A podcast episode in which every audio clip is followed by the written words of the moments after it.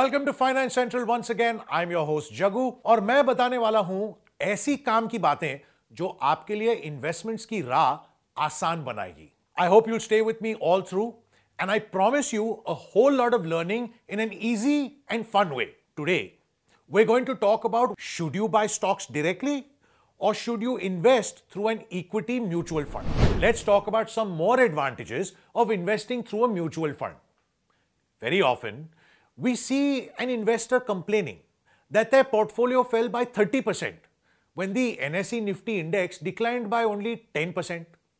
However, when the Nifty recovered the entire loss quickly, the investors found out that their portfolio was still down by 15%, which means it recovered only half the losses. In a rising market, an investor often feels that while the entire market is going up, their portfolio is stagnant. And there is a reason behind this. These investors fail to build a balanced and well diversified portfolio. It's not that investors can't diversify their portfolio. In fact, most investors own 15 to 20 stocks at any given point in time. However, these portfolios are skewed towards a few stocks.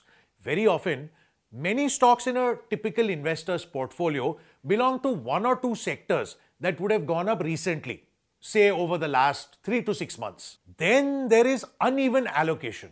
More than half their money will be invested in just two or three stocks.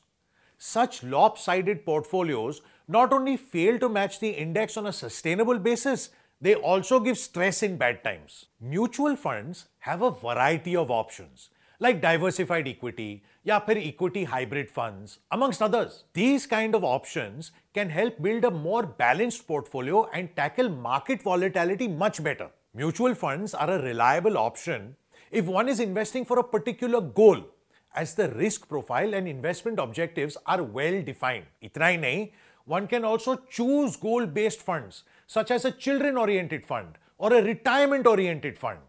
There is also the issue of churning. Individual investors tend to churn their portfolios frequently. Instead of holding on to a stock, sometimes they tend to book profit several times and then try to re enter on a correction. Churning can be a costly affair.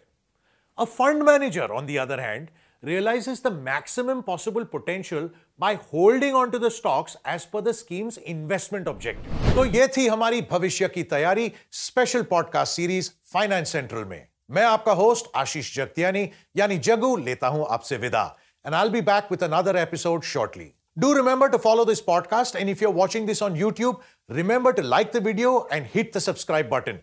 Ring the bell so that you're notified every time a new episode is uploaded.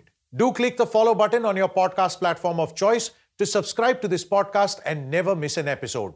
If you like the episode, do share the link with your family and friends. Thank you. See you soon.